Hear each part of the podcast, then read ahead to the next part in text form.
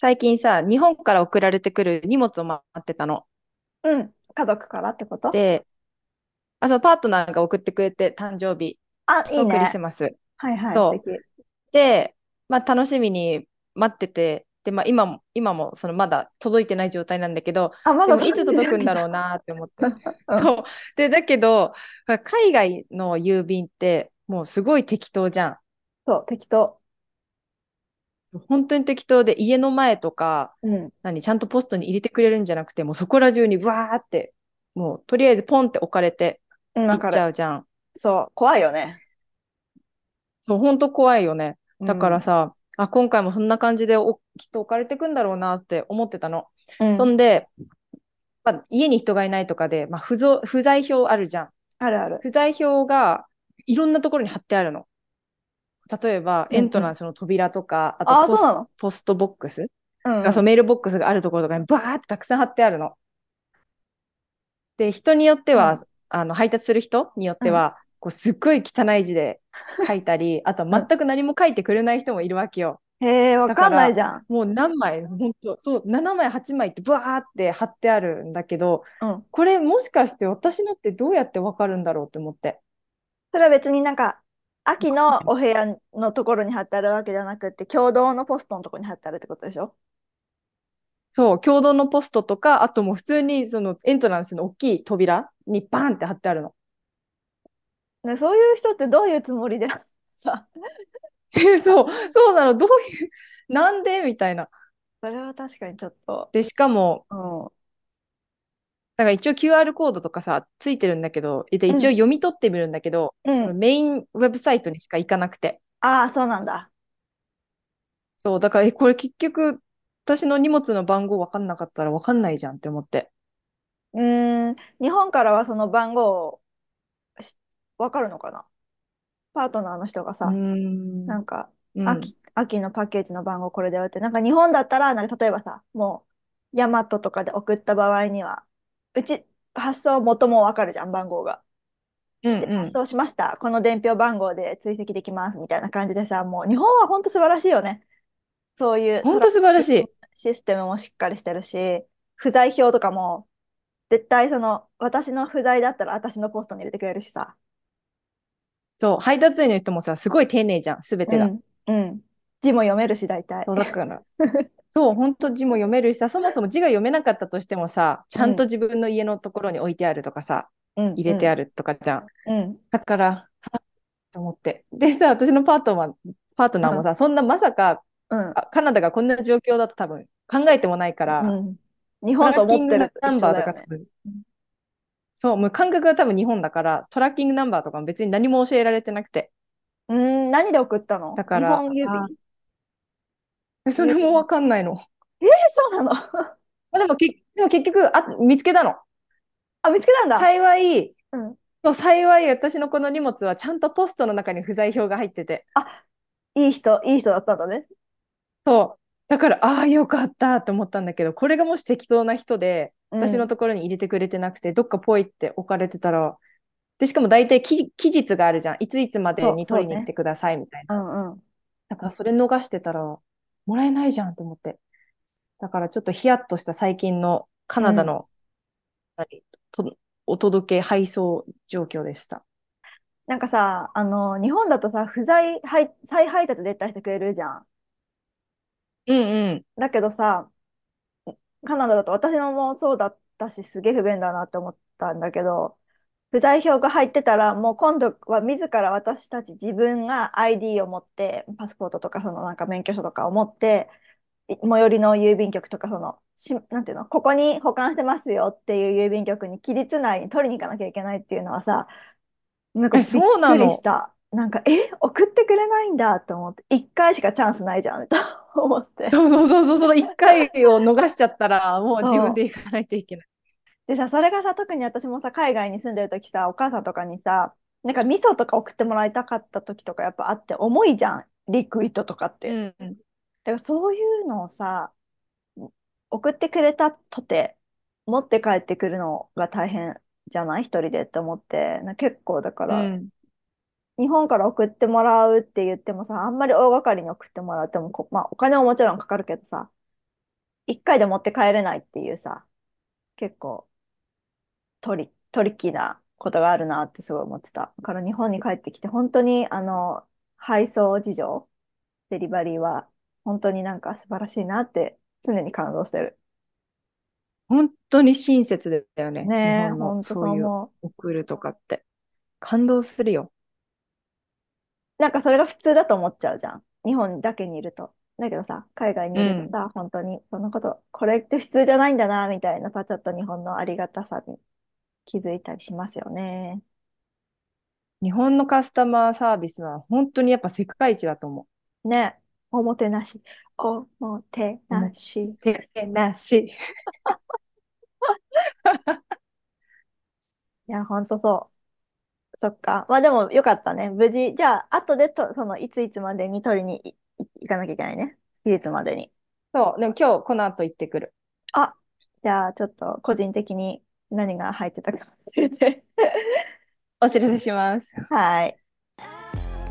海外経験と留学ロスという共通点を持ったメラメラ系の秋と法学系のゆちえが送るハーベストラジオ。この番組では人生やキャリアについてちょっと真剣に考えている皆さんにアラサー女子の葛藤や海外生活そして私たちが日々感じたことや学んだことをお話しします。改めまして皆さんこんにちは。秋とよちえです。今年最後のエピソードです。まあ、うんそんな中で、まあ、定番の振り返りなんですが、うん今回、えー私たちが振り返りでイヤーコンパスというものを使ったんですが、これはフリーで皆さん無料でダウンロードできるので、ぜひ時間があるときにやってみたらいいんじゃないかと思うんですが、この中から特にこう振り返りに使える、えー6つの文章っていうのを紹介していきたいと思います。はい。このイヤーコンパスはなんか言語も日本語にも対応してるし、多分もともと UK、あの、ブリティッシュなんだけど、日本語もあったし、中国語とか韓国語もあって、なんか私がダウンロード、そうそうするときに謎にバグって韓国語が出てきて、日本語って押してるのに読めない。コリア出てきてさ、マジ読めないんですけどって思って、でも仕方ないから英語で、とりあえず1回目ダウンロードして、そしてなんか次の日にはもう戻ってたから、日本語でダウンロードしたんだけど、結構さ、長いよね。あの、今年の振り返りとさらに、長かった。そう、新年の抱負みたいなやつがあるから、なんか私と秋も全部やろうと思ったけど、それはちょっと困難だなって 思ったし、うんこのポッドキャストでそれを別に晒してもみんなそんなに興味ないだろうって思ったので、私たちのね、1年振り返っても、あ、そうですかって なるので。そう、だからまあまあ、なんか象徴する文章ね。あの、6、6じゃなくてね、6×2 だから12個あるんだけどさ。そうだね、6何個かつの文章と6つの質問だね。なので、計12個。そこだけをちょっと紹介して、あとは、なんかそのイヤーコンパスのリンクを貼っておくので、えっと、やりたい、興味があるっていう人は、あの、ご自身で時間をとってやってもらえたらなと思います。それでは、えーまず、じゃあ、6つの文章のうん方からやっていきましょう。はい1つ目の、えー文章は、2023年今年私が取った最も良い決断は？ということです。でもさ、あの、リスナーさん、多分結構長く聞いてくれてる人だったら絶対ゲスできると思うけど、まあ、私が2023年に取った最もいい決断は、まあ、前職の退職を決めたことかなっうん。て思います。そうだね。大きいディシジョンだったね。6年ぐらいだからかなり大きなディシジョンだったけど、タイミング的にもその時を過ぎてたらもっと大変なことになってたから、いろんな意味で。うんうん。結構ギリギリまで悩んだけど、退職はギリギリのタイミングで辞めれたかな。さ、最後の泥試合にならずに済んだかなとは思って。よかったなって思ったので、まあ退職、前職を退職したことが一番いい決断でした。はい。私は、うん。うーん、大学院の時にお世話になった人がいたんだけど、その人に何年ぶりぐらいだろう、3、4年ぶりぐらいに久しぶりに連絡を取って、うん。で、でその人からのアドバイスを受けて、もう一回大学院にチャレンジしようって決断したこと。ああ、そうなんだ。その人のアドバイスを受けて決め、あれなのね、大学院挑戦しようって思ったんだね。そう、多分その人と話してなかったら躊躇してて、いや、来年にしようってなってたと思うから、うんうん。こういや、今年やるべきだっていう、こう、気持ちにさせてくれた、その人にも感謝だし、その人にリーチアウトしようって思っうんたとか、その決断をしたのがすごい良かったなと思う。うん。そうだね。なんか、秋の場合、本当に23年、めっちゃいろいろあったじゃん。引っ越しも、ね、引っ越しってか、移住、こうん、日本からカナダに引っ越しして、もちろん、その23年の間に前の仕事を辞めて、ワーホリにアプライしてとかで仕事も決めてとかあった中で、なんか何が、どんな話を聞けるのかなって思ってたから。ちょっとこれは自分でも意外だった。ね、そう、移住っていうからと思ったけど、ちょっと私の推測は外れましたね。そう、ちょっとこれは意外な答えでした。うん。いいね。じゃあ次、2番。えっと、私が得た一番の教訓は、じゃあこれは秋からお願いしよはい、えー私の一番の教訓は、国を変えたとしても、働き方とか職場の悩みっていうのはどこにでもあるということです。う。learning pain。そう、そう日本での働き方がやっぱ、うーんって思うことが結構あったから、3年間の中で。だからそれもあって、海外に行ってもっと自由な働き方をとか、働き方を変えたいと思ってカナダに行ったけど、でも結局やっぱり国の問題ではなくて、まあ、それもうどこにでも存在することうん。っていうことが、そう、一番の教訓だったかな。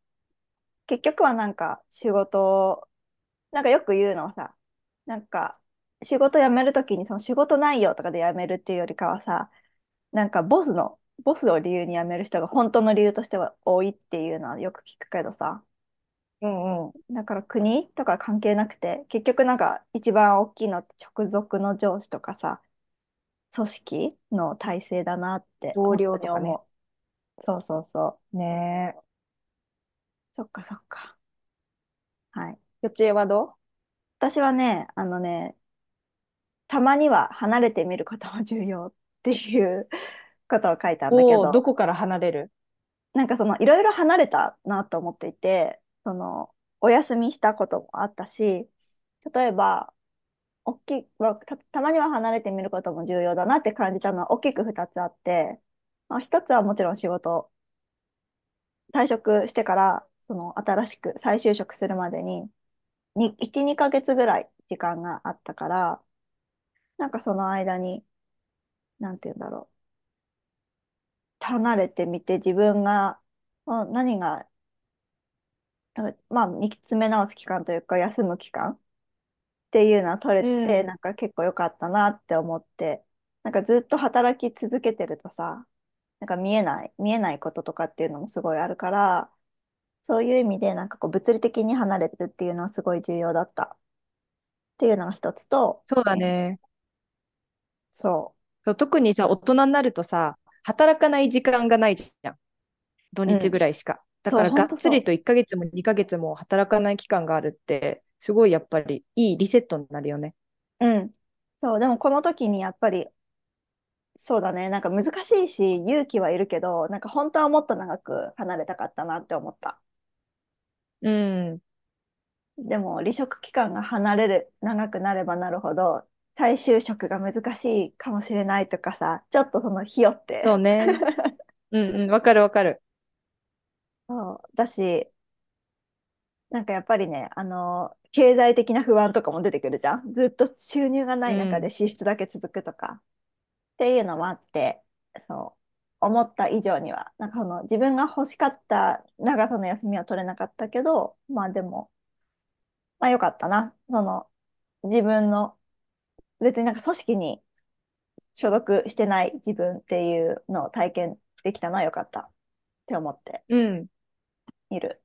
で、もう一つは、あのー去年とか一昨年とかにすごい力入れてたけど、自分の活動、あのーうんうん。発信もそうだけど、なんかあの星読みとかあのなんかウェルネス系の活動をしてたあの、ビあのなんていうの？こ個人の人にさサポサービスをさ提供してたんだけどなんかそれをあとね秋と私とのなんていうの？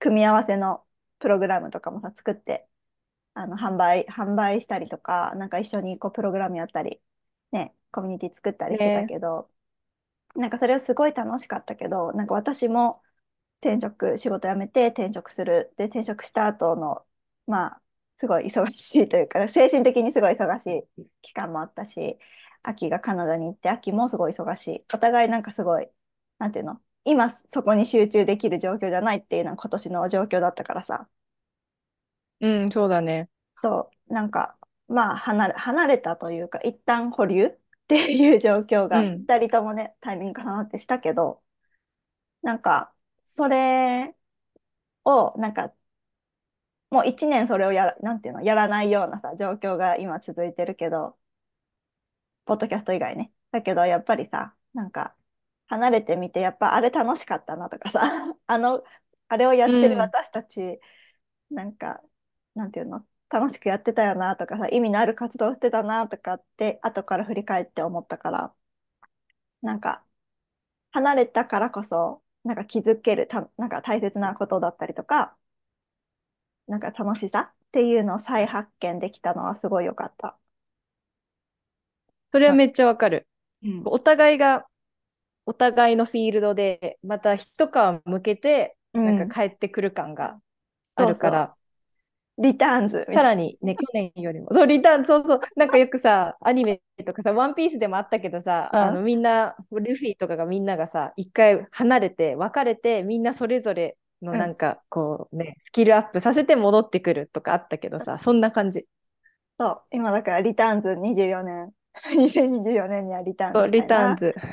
って思ったけど、でもなんかこの23年があったからこそのなんかリターンズだし、大切だなって思ったことだから、そそれがすごい良かった。その2点が良かったなって思ったこと。うん。それは本当にそね。やっぱね、たまには離れるの重要だなって思った。根詰めても仕方ないもう。んね。ね。そう、そうなんだよ。しかも別に離れるイコールやめるではないじゃん。これもうんプロセスの一つだから。そうなんだよね。でもやっぱり離れるの怖いし、ポーズするのも怖いじゃん。うん。だけど、必要な時はあるなって思った。ね。いや、trust the process だよね。ほんとそう、ほんとそう。こんな感じ。まだ2番だけど、ね、これ終わんないよ、絶対。ちょっろと、はしょ6個にしとくか。そうだね。うん。6個にしとこう。うちら語り出すと止まんなくなっちゃう。そっかでもすぐだわ。もう3時間エピソードになっちゃう、これ。ね。じゃあ6個にしよう。じゃあ、うん。じゃあ3つ目に行きましょう。はい。じゃあ3つ目は、えーうん私が背負った最大のリスクは、うん。よっちーどうですか？これはね、あの、さっきもちょっとメンションしてるけど、転職先を決めずに前職の退職を決めたのはマジで最大のリスクテイキングだったなって思いや、これほんとすごいと思うよ。だって怖いもん。う。いや、じゃあ怖かったよ決まって。ない状態で辞めるの。うん超怖かったけど、今辞めなかったら泥仕合になるし、もう一生辞められないなって思ったから、もうこれは辞めるしかないって。だってさ、辞めたいと思って2年ぐらい辞めたいって言っててさ、うんうん。まあでもタイミングだったから、今辞めなきゃって思ったタイミングに辞めた？自分の直感を信じて辞めたのは良かった。けど、それはマジで怖かったから、もうリスクだよね。めっちゃリスク取ったと思ってる。うんけど、まあ取ってよかったなとは思ってるけど、だから最大のの時のタイミングでよかったよ。そう、最大のリスクと最も良かった決断がさ、同じっていうのがさ、なんか 面白いなって思うけど。まあでもこのね、決断を、このリスクを負ってうん、決断をしたからこそ、うまい結果につながったわけで。だからそうリスクなしでは、なかなかいい結果が生まれないですよ。ねえ。まあでもほん、それが一番のリスクだったかな、私にとっては。いや、本当によく取ったよ、このリスク。めっちゃ悩んでたよね。うん、悩んでたね。でも、その予定は2年ぐらいさ、ずっと、まあ、仕事辞めたいけどどうしようかなっていうさ、期間を見てたから、なんか、うんあついにおめでとうって思った。ね、みんなおめでとうって言ってくれたんだけど。よく頑張ったね、みたいな。グッジョブみたいな感じだったから、まあ、よかったかなって思うけど。どう？秋は。私も仕事関係だったんだけど、うん、うん、今年の初めにカナダ引っ越してきて仕事探ししてた時に、あの、一つ仕事がもう決まったところがあったんだけど、うん、でも本当の第一希望がまだ決まってなくて、うん、その面接がまだあるっていう状態だったんだけど、その決まったところはもう今すぐにでも始めてほしい、もう今日中に決断してほしいみたいな感じだったのね。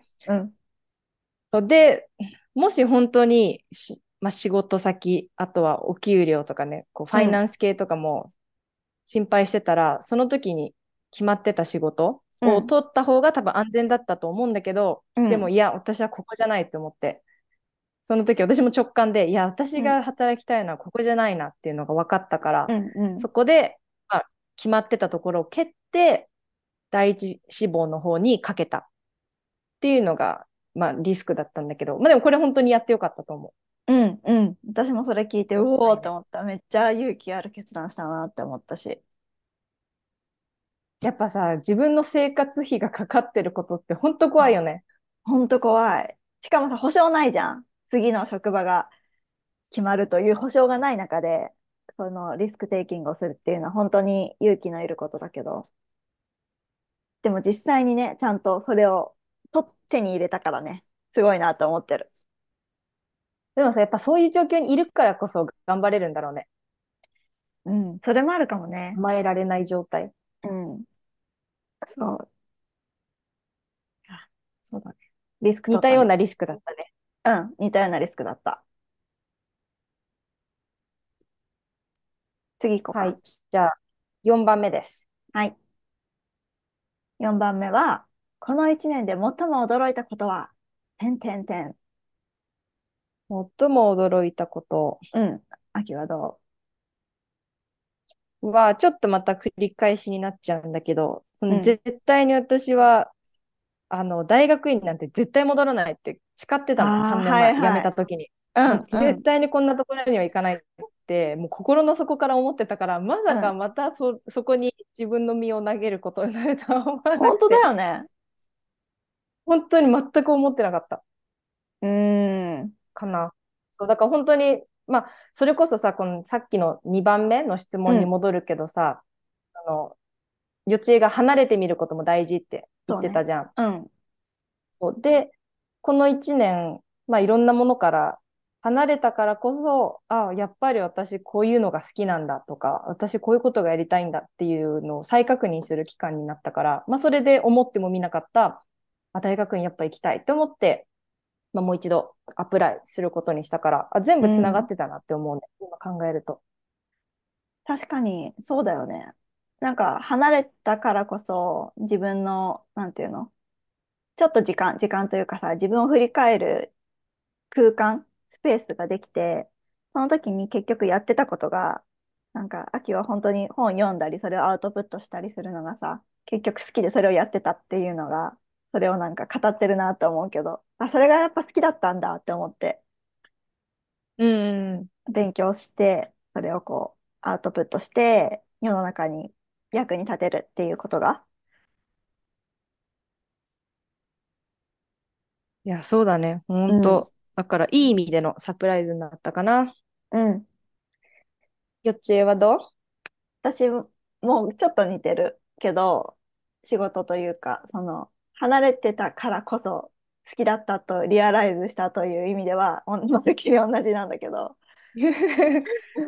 なんか私はそう、今までの仕事が結構雑貨とかライフスタイルグッズの仕事をしてたんだけど、今は全然そういうのと関係なくて、トレーニングとかコミュニケーションの仕事をしてるのね。で、今の仕事もすごくやりがいという意味では、あと社会貢献とかね、なんかそういう意味ではすごく好きだし、なんか、それこそ先生術とか、なんかいろんなさ、鑑定でもさ、これをやるためにみたいなところすごいある。うんだけど、だけど、なんか私すごいなんか、いつも可愛いグッズとか、なんか雑貨とかライフスタイル系のし、なんて言うんだろうな、アイテムとかをね、なんか見るたびに、なんかすごいなんか、すごいなんか、ときめくというか、あ、なんかすごい可愛いとか、めっちゃこれ便利じゃんとか、これ作った人天才じゃないとか思ってめっちゃメーカー調べたりとかしちゃうの。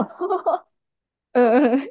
だから、どれだけ今までやってたことが、実はすごく好きだったんだなっていうのは思ったし、だから、あとそう、なんか展示会とかもすごい好きで、なんか今の展示会ってトレ、トレーニングとか人事系、人材系だから、行っても別に何もときめかなくて、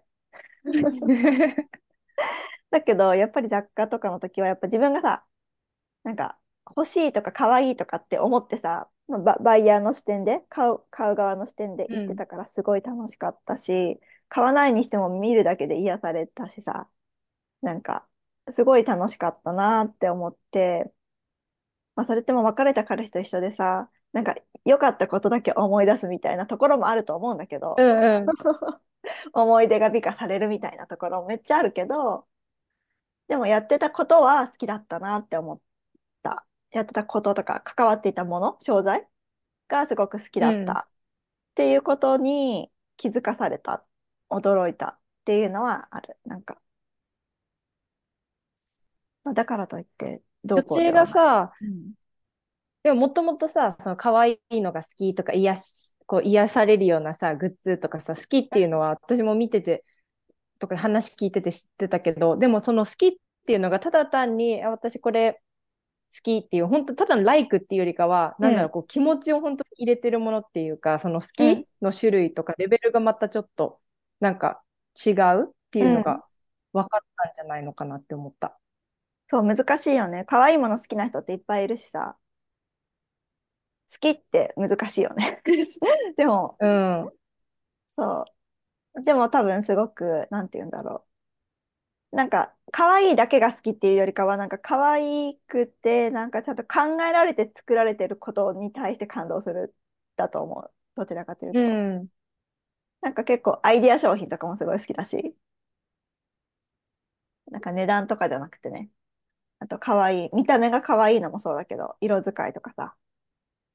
まあ、いろんな好きポイントは、ときめきポイントはあるけど、でもとにかくこう日本の雑貨、可愛い雑貨はすごい好きだなって思った。っていうか、そんなに好きだったんだって思った。そうそうそう、その、そ のあ、こんなにその好きなんだって、その好きが単純にそのライクの好きじゃなくて、やっぱもっとこう、ね、そう。自分のやりたいこと、今後うんのな、まあ、キャリアにつながるとか、どれ、どうなるか分かんないけど、でも、真剣にこの好きをもっとなんか、どうにかしていきたいみたいな、そういう気持ちに気づいたっていうのもあそうだね。ったのかもね、ね。離れたからこそ。あ、そうだね。確かにそう。この好きをどうにかしていきたいっていうのが正しいかもしれない。確かに。ただの好きで終わらせたくないじゃん。そう、そうだね。そうなのよ。そうですね。実らせたいですね。何かで。と実らせたいね、この、そう、恋のような、この好きを。片思い。別れた彼氏には片思いしてるみたいな感じだけど、そう、でもそうなんだよね。だからまあ、それも良かった気づき？気づきの一つだよね。と思うから。まあなんかできたらいいね。来年とか、再来年とか。そうだね、これはまた次に続いていくでしょう。今年気づけたからこそ。うん。そうだね。うん。あれ、秋？言ってないよね、これね。4番？私これ言ってよ。あれ、なんだっけ？あの、大学院い行く って。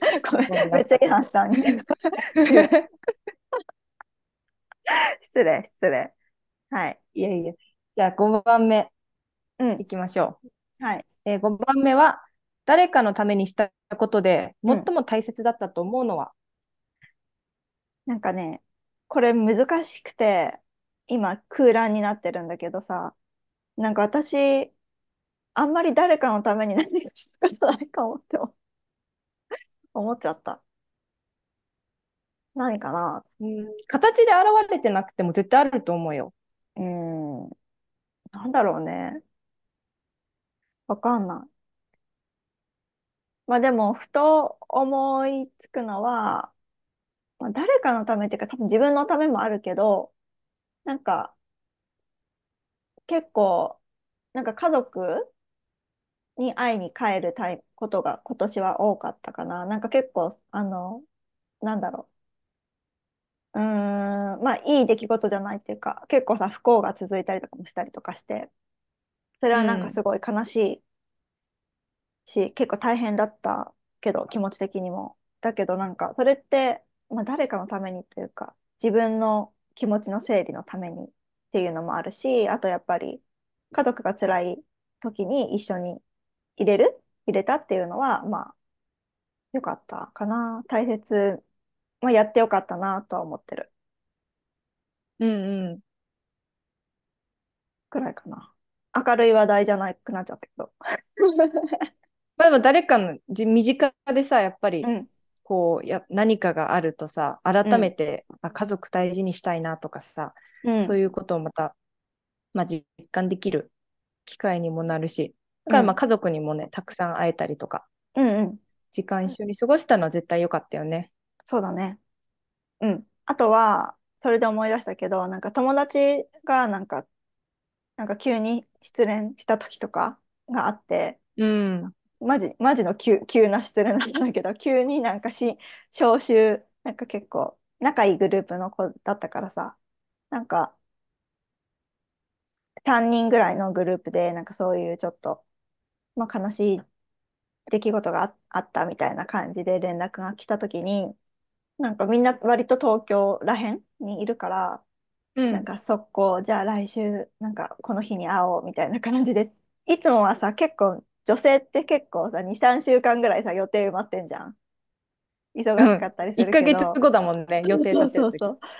だけど、この時ばかりは、なんか本当に数日後でできるだけ直近で会える。短時間でもいいから、土日とかじゃなくて、平日の夜とかになんか直近で会える時っつって調整して、会って、ただ単に話を、本当ただ単に話を聞くだけしかできなかったけど、なんかそうやって、なんか緊急で集まれるというか、そういう大、大切な時に連絡してもらえたのも嬉しかったし、そういう大切な時にフットワーク軽く動ける、動けたのはすごいなんか良かったなって思うそれでもすっごいミーニングフルだと思う。普通だったらさ、まあ、時間ないとか仕事で疲れてるからとかってさ、やっぱこう前もって予定立てるけどさ、う。うん。大事な人のためだったらさ、何が何でも時間作るじゃん、絶対に。うん。うん。だから、まさにそれが現れてたと思うし、うん。なんかあとさ、そう、予知がしてくれたことで、私も今、はっと気づいたけど、うん。前にさ、まあ、私たちもちょこちょここう、ズームで話してるじゃん。まあ、月うんうん1とか月2とかで、まあうんポッドキャストも兼ねて。で、前に私が予知にちょっと壁打ちしたいって言って、うん。で、本当ただただ予知は私の話を聞いてくれて、で、こうなんじゃない、こうなんじゃないってこう、まあ、第三者的な客観的なさ、意見とかもくれて、普通さ、なかなかこう、自分の言いたいことをさ、こう聞いてくれる人ってそうそういないじゃん。同じだから感覚でね。うん。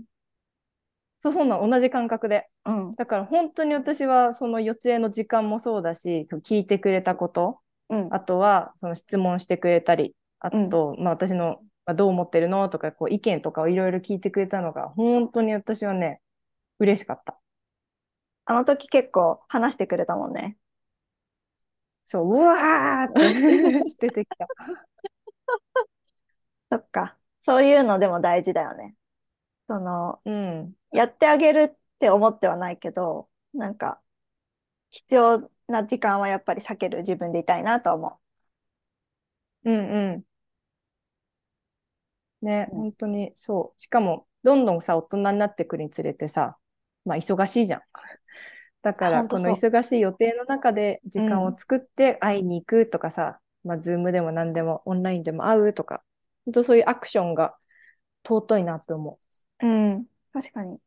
時間の取り合いというかね。なんか、いかにこの本当大人になるとさ、時間がね、いくら時間をかけられるかみたいな。確かに、それはめっちゃあるかも。そうだね。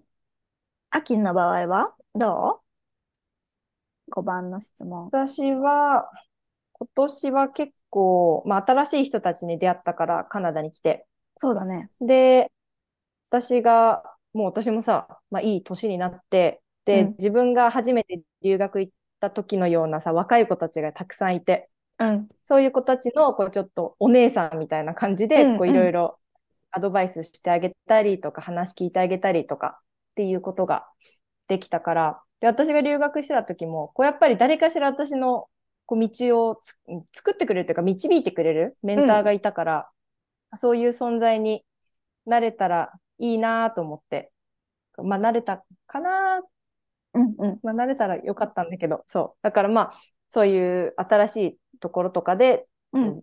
導いてくれるような人がいるっていうのが私はすごい大事だと思うから、うんうん。そうそれができたのが良かったと思ね、仕事柄もさ、そういう仕事っていうのもあるけど、なんか仕事の他でもそういうことを活動としてやってたりするから、秋はすごい有言実行でやってるなっていつも思ってる。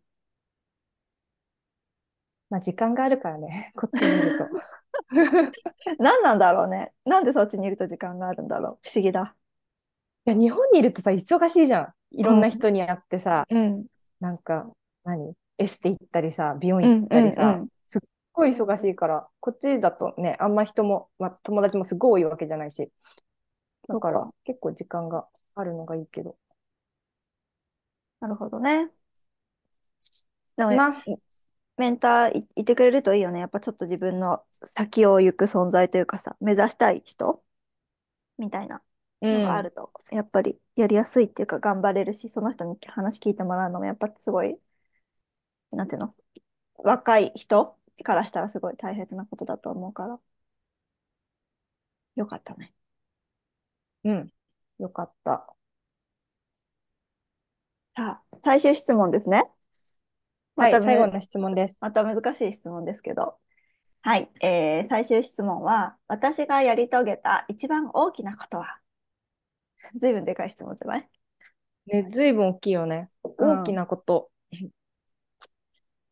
私は、うんカナダの永住権が取れたこと。まあ、それは間違いなく一番大きいよね。確かに、それはそうだよな。結構、プロセスも大変だったし、結構ラ、運も良かった？そう、どちらかというと、うん私が自分で何かをやったっていうよりかは、結構運だったから、うん。そう、あんまり自分が達成したっていう感じはないけど、まあでもね、運も自分じゃどうしようもできないことだから、その運うんうんが自分の味方についてたのは本当にね、ラッキーだったと思うから、うん。まあ一番今年のビッグイベントだったかな、PR 取ったのは。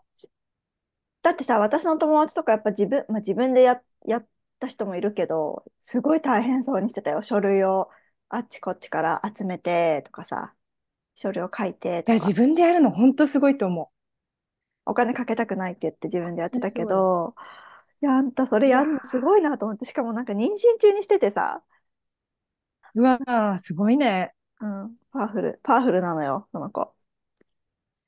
いや、でもね、私にはできない。そういう書類とかマジやめてくれって思っちゃうもん。ね、わかる。ね、本当そう。まあ、これもできるタイプの人とできないタイプがいるよね。ほんとそうだと思う。そっか。でもよかった。すごい大きいよね。すごい大きなことだと思う。みんなほ欲しいもの、みんなが欲しいものだと思うから。うん。これは良かったニュースだね。うん。What about you? ああ、むずっ。これも空欄にしちゃったんだよね。なんかやり遂げたっていうとさ、なんかさ、もう、done みたいな、I complete みたいなうん感じするじゃん。私何もコンプリートしてないなって思ってて、正直。コンプえ、でもあのプログラム、コンプリートしたじゃん。あ、あれ結構大きな達成だと思うんだけど、植物療法の植物の方もそうだし、うんあと、あの、エンパワーメントの方のプログラムも。うん。いや、あれ、作ってる方でしょ、うちらが。そう。あの、まだコンエマとやった方。ああ、そうだね。実はですね、やり遂げてないんですよ、それ。でも、まあまあまあ、でもやり遂げたようなもんだから。そうだね。じゃあ、それをやり遂げたようなもんだとしたら、まあ、その、エマね。今、エマ聞いてるかな？はい、エマ。はい、エマ。エマが聞いてたらいいけど、あの、うちらのさ、ゲストにも来てくれた、あの、スイスから来た女性のエマちゃんっていうこと2人で、ほぼ2人で、本当にあの、今後ローンチする女性の、なんか、エンパワーメントのプログラムをほとんどもう、ローンチできる状態にしたっていうのは、本当に確かにやり遂げたことだけど、なんかそこに、でも一番の幸運は、なんかそこに私が配置されたっていうことだとは思ってて。うんうん。で、しかもインターンで来てくれた子がエマだったっていうのも本当にすごいラッキーだったから、すごく仕事ができるしけど、まあ、そ、そ、それ以前にこう人間としてすごい、あの、気が合うというか、分かり合えるうん。人だし、なんかそういう意味でも本当に、まあ、私が一人でやり遂げたっていうよりかは、まあ本当チームエフォートにはなるけど、やり遂げたとい1回目は言いたい。だだが改善はしなきゃいけないなとは思ってるんだけどね。だから、でもさ、やっぱ、初め作るのが一番大変じゃん。ゼロかあ確からに1を確かに作るのが。ね。だからそれをやり遂げたっていうのはすっごい大きな達成だと思確かに土台を作り上げたっていう意味では、う。うん。やり遂げだってあとはもう、ディファインするだけだから。そうなんだよね。でも少し変えるかもしれない。なんかもう少し、あの、なんて言うんだろうな。他、思ってるよりも、なんかみんな時間が、時間とか宿題のことをすごい混散してたから、もう少し、うん。なんか、もう少しこう、ニーズにフィットしたというか、受けたい人が受けやすいような形に今直してるところだから自分の中でやり遂げたっていう感覚がまだないんだけど、やり、自分、私が一番やり遂げたいことっていう質問だったらそれ。来年、来年はそれをローンチ。それをちゃんとう買ってくれる人に出会って、それをササービスするっていうのがすごくやり遂げたいことの一つかな。そうだね。このさ、あの、イヤーコンパスを紹介してたブログ、よちえが送ってくれたじゃん。うん。でそこの人のブログの中に、結局来年は今年の継続でしかないってことを書いてて、いやもう本当にその通りだなって思ったの。うん。別になんか、12月31日を機にさ、人生が終わってもう一回生まれ変わるわけでもないからさ。そうそうそう。だからなんか達成したって思ってもさ、別に達成したからそれが全て何？終わ、終わ人生終わるわけでもなく、達成したからこそまた次にこう続いていくわけだから、うん。だから全部がやっぱり continuous。だから、ね、うん。 continuous で言うと、人生は長いわ。うん。 continuous で言うと、なんか、いろいろ仕事離れたり、うちらのプロジェクトはお休みしてたけど、このポッドキャストだけは続けてたじゃん。ずっとお休みね、せず本に。当、ちゃんとこれ続けたね、週一で。そうそれは達、あ、それ達成したことだよ。そうだよね。あ、そうだね。それめっちゃ達成したね。達成したこ そうと。達成したことですね、私と秋が。環境の変そ化に。してこの私たちのポッドキャスト、ついてきてくださってる皆さんも、1年間聞いてくれてありがとうございます。それも達成です。うん皆さんのうん達成です。本当に確かに、なんかさ、ちょうど1年前にさ、私と秋とさ、うちらのパートナーでさ、白馬に行ってさ、うんうん。この第3弾の、なんかあの、ラジオのさ、なんていうの、リニューアルをしたじゃん。3番目のハーベストラジオっていう名前に変えたから、シーズン3。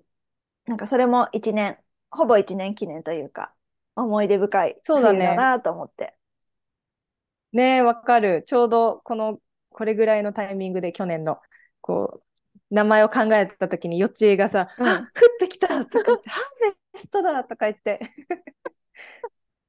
めっちゃ楽しかったね、あの合宿。めっちゃ楽しかった。ねえ、もう一回合宿やらないと。ね。そしてそのうちなんかね、リトリートとか、こう他のいろんな皆さんも加えて、まあ、うん合宿とまでいかないけど、リトリートとかもそうだね。できるようにカムバックしてまいりますので、楽しみに待っててほしいです。ね。